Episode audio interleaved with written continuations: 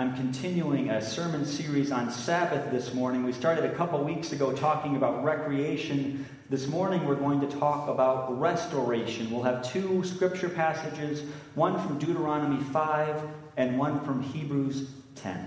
Let's read. Observe the Sabbath day by keeping it holy, as the Lord your God has commanded you.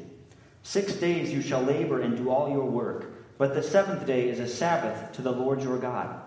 On it you shall not do any work, neither you, nor your son or daughter, nor your manservant or maidservant, nor your ox, your donkey, or any of your animals, nor the alien within your gates, so that your manservant and maidservant may rest, as you do. Remember that you were slaves in Egypt, and that the Lord your God brought you out of there with a mighty hand and an outstretched arm. Therefore, the Lord your God has commanded you to observe the Sabbath day. And then we'll turn to the New Testament. We'll read from Hebrews chapter 10, verses 19 to 25.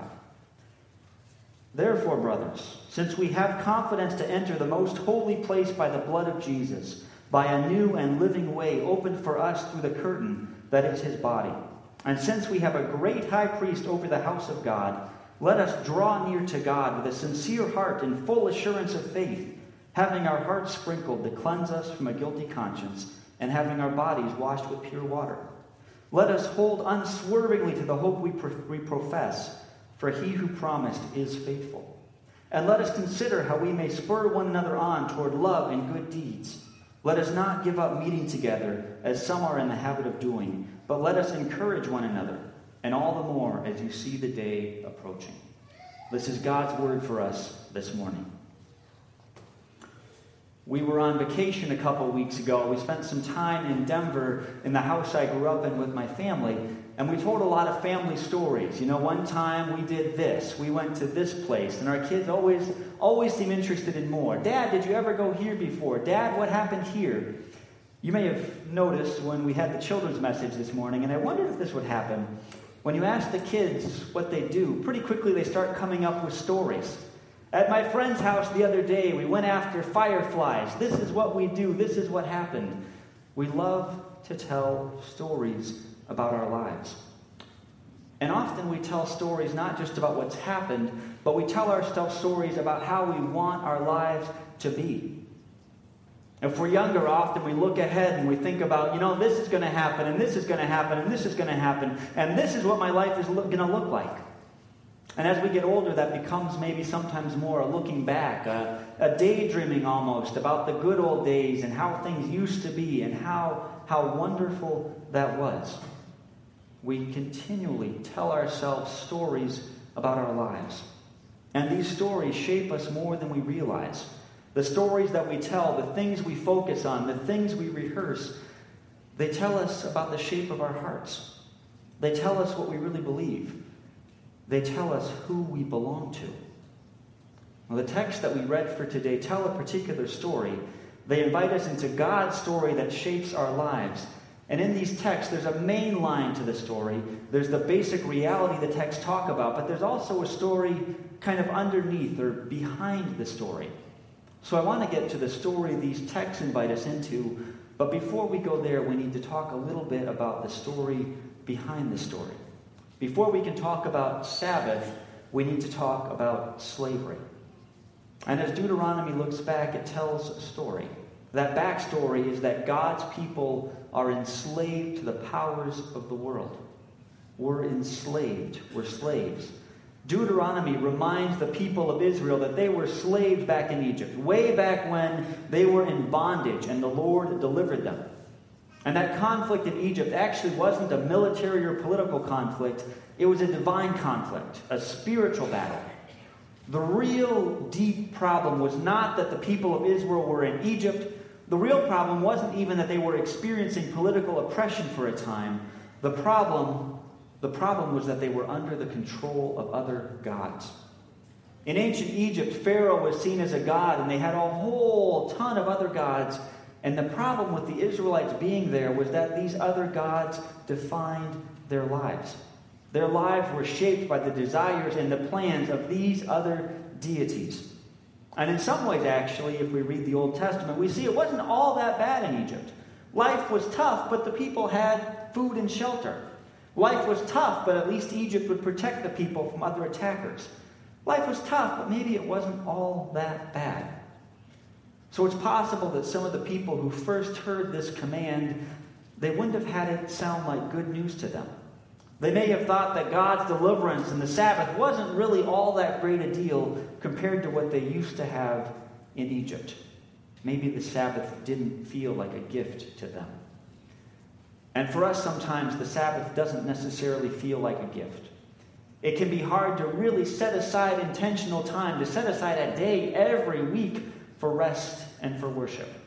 We aren't interested in the gods of Egypt anymore, but we have our own idols today. We have our idols of busyness and productivity and prosperity and security. More than we often realize, we're enslaved to the American dream. We keep being pushed to do more and more, to get more and more. And so we keep pushing ourselves to do more and more, to get more and more. When my family lived in Nigeria, we had a passing encounter, kind of a friend of a friend sort of thing, with a guy who was the chief of security for a major international construction company.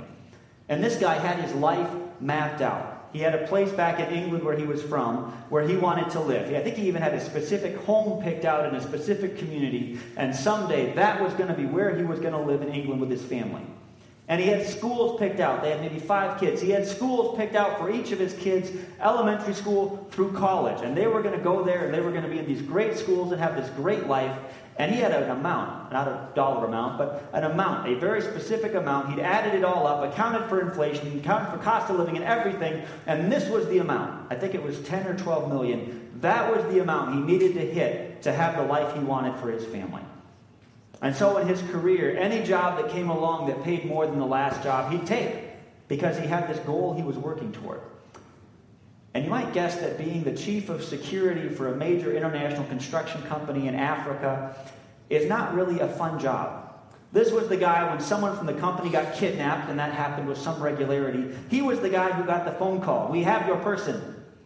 We have him. He is in our control.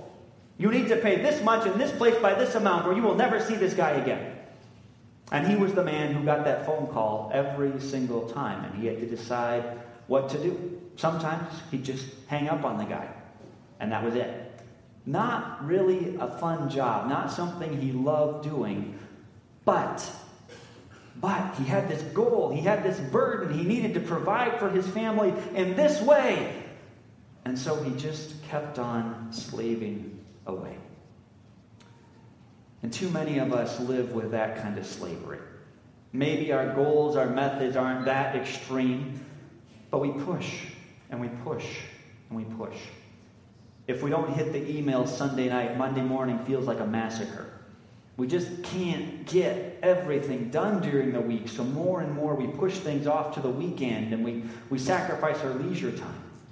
Or our leisure activities keep requiring more and more and more of us, so we have to crunch our schedule more and more and more to keep everything in. We're worried about our kids keeping up. We're worried about keeping our jobs. We're worried about paying for a house. We're worried about all these things. And so we make a few sacrifices. And sacrifices is religious language, isn't it? We make a few sacrifices so we can keep going after these things. We make a few sacrifices so we can keep running and running and running. And often these are good things. Sometimes we really enjoy them and we like to keep busy. But often, if we're really honest, all this running around makes us miserable. We get this addiction, this addiction to busyness, to getting after the next thing, and we want to stop, but we can't. We become frantic and frenetic people. We're always stressed. We're always running to the next thing, and it never gets us anywhere. Let me let you in in a little secret. If we can't find time to rest and to worship in our lives, then we are slaves. If your schedule is keeping you away from the Lord and never letting you truly rest, then you are a captive. If you can't find time for rest and refreshment, you are in bondage. If you can't find time to spend with the Lord, then you are a slave to some other power. Now let's go back to Deuteronomy. Slavery in Egypt is the story behind the story here, But in the passage we read for today, we read that the people were slaves in Egypt, and then the Lord brought them out of there with a mighty hand and an outstretched arm. When the people were enslaved, the Lord delivers them. And it is only in the Lord that we find true rest. And then Deuteronomy says, Therefore, the Lord your God has commanded you to observe the Sabbath day. The Lord commands us to rest, to enjoy the Sabbath day, because he has delivered us from slavery. This day of rest and worship is to be a continual reminder of which God the people serve. A continual reminder that it's God who sets us free, and in the Lord we find rest from our slavery. And we should hear this command this way too. Deuteronomy wants us to look toward God's gracious work on our behalf. This passage, this command, they exist to bring us closer to the Lord. Now, the Israelites look back on their deliverance from Egypt in the Exodus, but we look back on our deliverance by looking to Jesus. A couple weeks ago, when we started off this sermon series, we read a passage from the Gospel of Matthew. And in that passage, Jesus invites us to come to him, and he tells us he will give us rest. Take my yoke upon you, he says, for my burden is light, and he will truly give us rest. Now, that includes rest from our labor, but it also includes rest from our slavery. Jesus gives us a break from serving other gods. In Christ, we get freedom from all the burdens, from all the things that we carry week after week after week. Only in Christ can we find what we need. Cool Runnings is a classic movie about a Jamaican, the first Jamaican bobsled team. And if you know Jamaica, it's pretty warm there. And if you know bobsledding, well, you sled down a course made of ice, so it's pretty cold. So the comic possibilities of the first Jamaican bobsled team are just about endless, right? Got a lot of fun moments in that movie, but there's some serious moments too. And there's one part where the, the sled driver, Derice is his name, He's in his hotel room, he's looking over slides, looking over pictures of the curves on the course, and thinking, how am I going to handle this one? How am I going to handle that one? How fast do I need to go into this? Do I need to break there? And his coach, Irv, comes in to check on him. And Irv is a former bobsledder, big, loud American guy. They talk a little bit, and then Derice says, You know, coach, there, there's something I want to ask you. And you don't have to answer. I, I, want you to answer, but you don't have to answer. Uh, but, but I want, but, I, but uh, Derice just found out that day that Irv, who was a champion bobsledder, several time gold medalist, had cheated on his last Olympics. He put weights in the front of the sled to make it go faster, and he had cost himself and the whole American program a gold medal. And Derice wants to ask, Coach, why, why'd you do that? Why'd you cheat? Why'd you throw all that away? And Irv, after a bit of stumbling, gets what is going after and says, Okay, you want to know why I cheated? Okay? I needed that gold medal. I needed that next gold medal. I felt like I would never be enough. It didn't matter what I'd done before. I felt like I would never be enough if I didn't get that gold medal. But, Derice, if you're never enough without the medal, you won't be enough with it either. And then Derice looks at his coach and says, Coach, Coach, how will I know if I'm enough? And his coach says, when you cross that finish line, when you cross that finish line, you'll know. A lot of us never feel like we're enough. No matter what we do, it's not enough to quiet the voices inside or the voices outside that keep driving us on to more and more and more. But the thing about every single power besides Jesus is that there is no finish line. You get to the top of the corporate ladder you're climbing, and you find out you're just at the bottom rung of the next ladder. You do everything that somebody asks of you, and the requests keep on multiplying. You push and you push and you push, and the powers of this world, anything that we serve besides Jesus, never let us get to the finish line.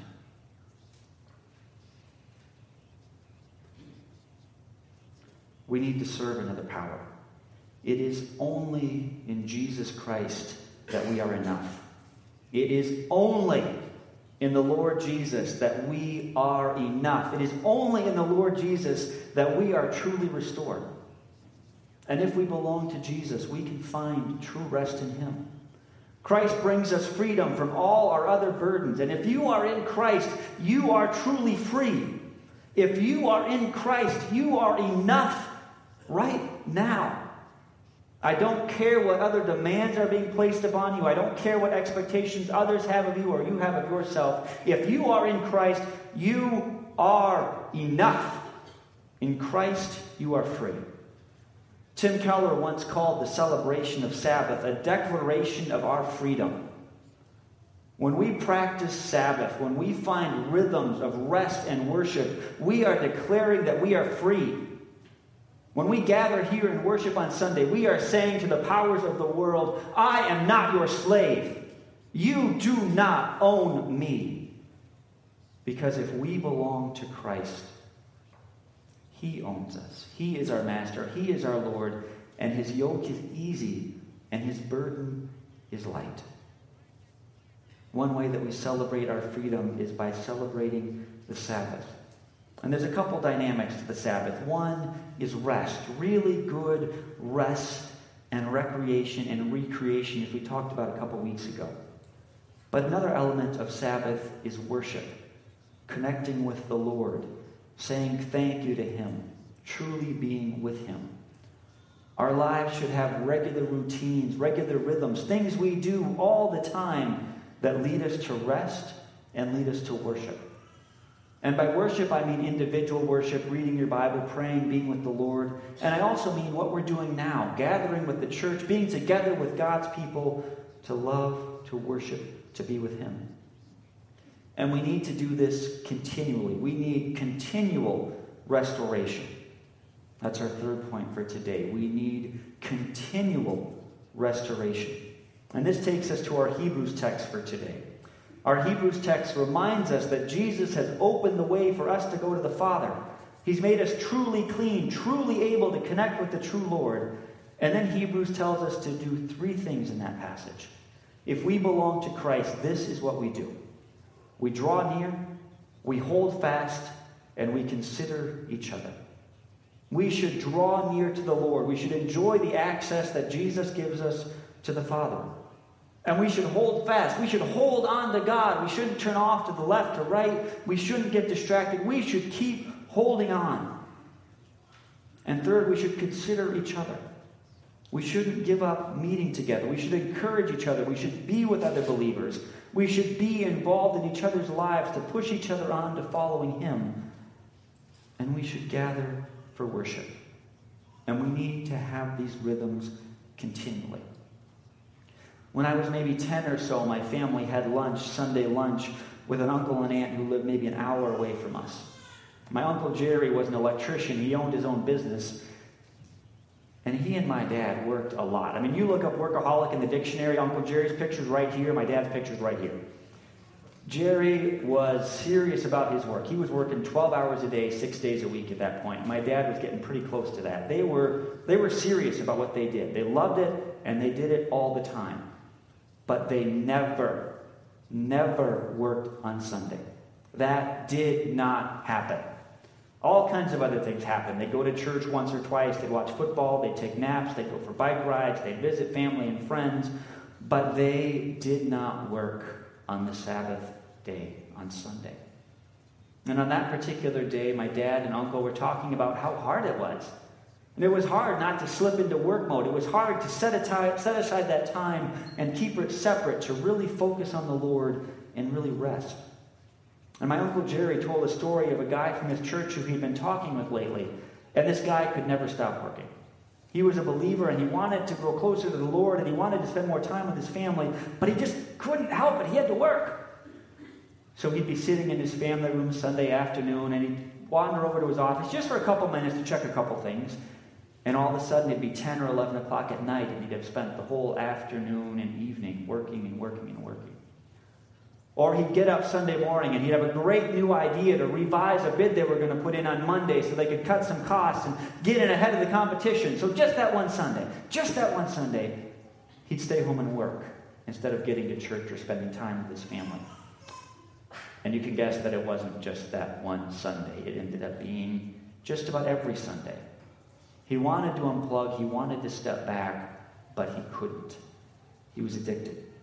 And he kept running and running and running. It was a burden, but he didn't know how to put it down. So my Uncle Jerry told this story, and then there was a few seconds of thoughtful silence as we all chewed our food and thought about it. And then he says, Boy, boy, once you step off that cliff, I don't know how you ever get back.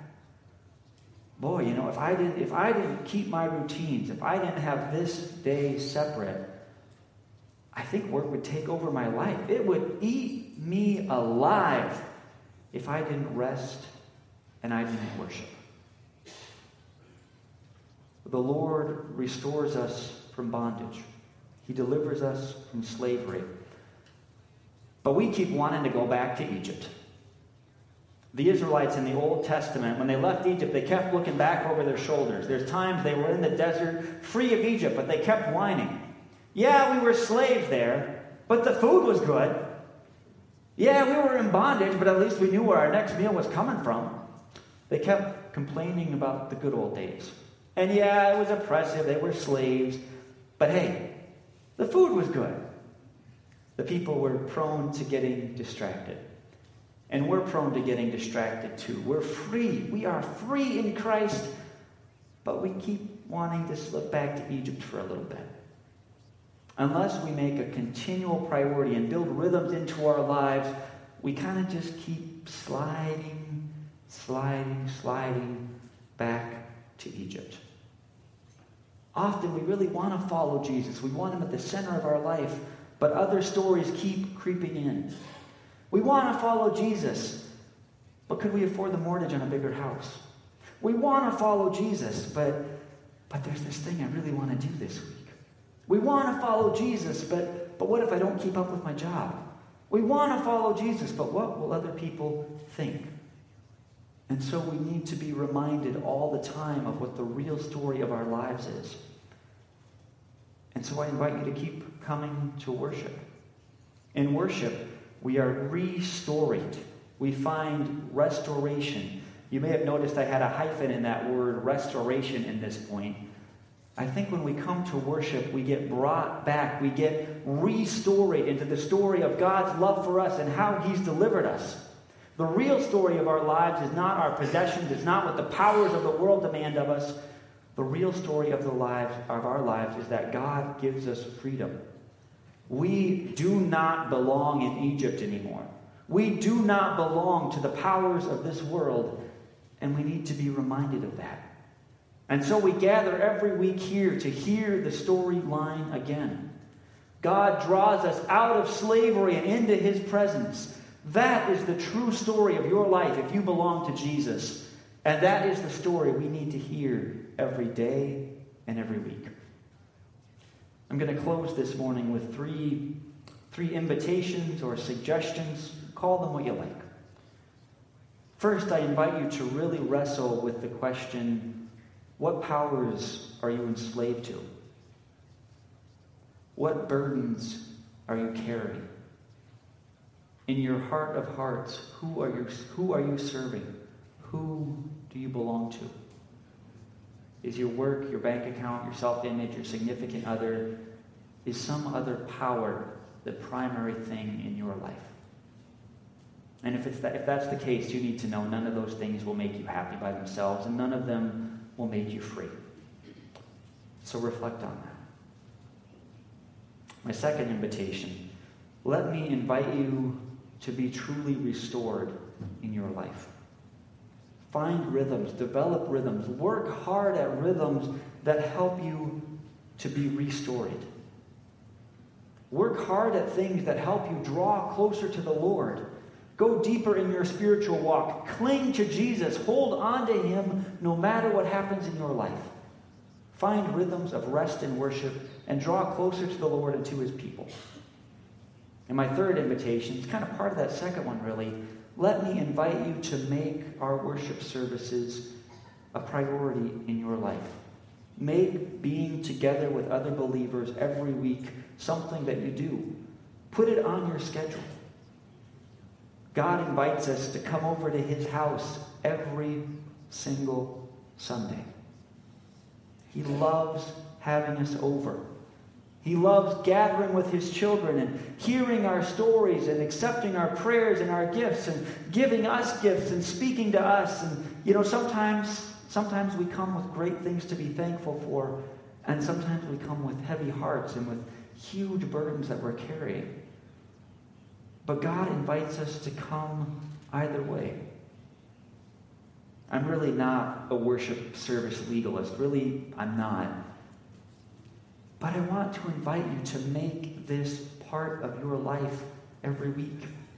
It is good spiritual medicine. It is good spiritual food. It is something special to gather with God's people, to be refreshed in what God's story is, to be spiritually renewed by being together with the Lord and with his people. So gather here to be restoried with us every week. And it's only when we draw near to the Lord Jesus that we try and find true freedom. It's only when we draw near to the Lord Jesus and hold on to Him that we find true restoration. So I invite you today, I invite you every day to look to Jesus, to draw near to Him, to hold on to Him, to gather with His people, to be truly restored. May we all truly encounter the power the refreshment, the renewal, and the restoration that God brings his people. Let's pray. Father, we thank you that you give us freedom. We thank you that in the midst of a world that's full of powers that want to enslave us, that keep demanding more and more and more of us, we thank you that you meet us here, that you invite us to follow you that you tell us that you will give us true rest and that you fulfill that promise. Lord, I pray that you help each one of us here this morning to find restoration. Whatever our needs, whatever our burdens, we ask that you set us free. Bring us into your presence. Work in us through your Holy Spirit so that we try, find true grace, true love, true peace in you and you alone. And we pray all this in the name of Jesus, our glorious Lord. Amen.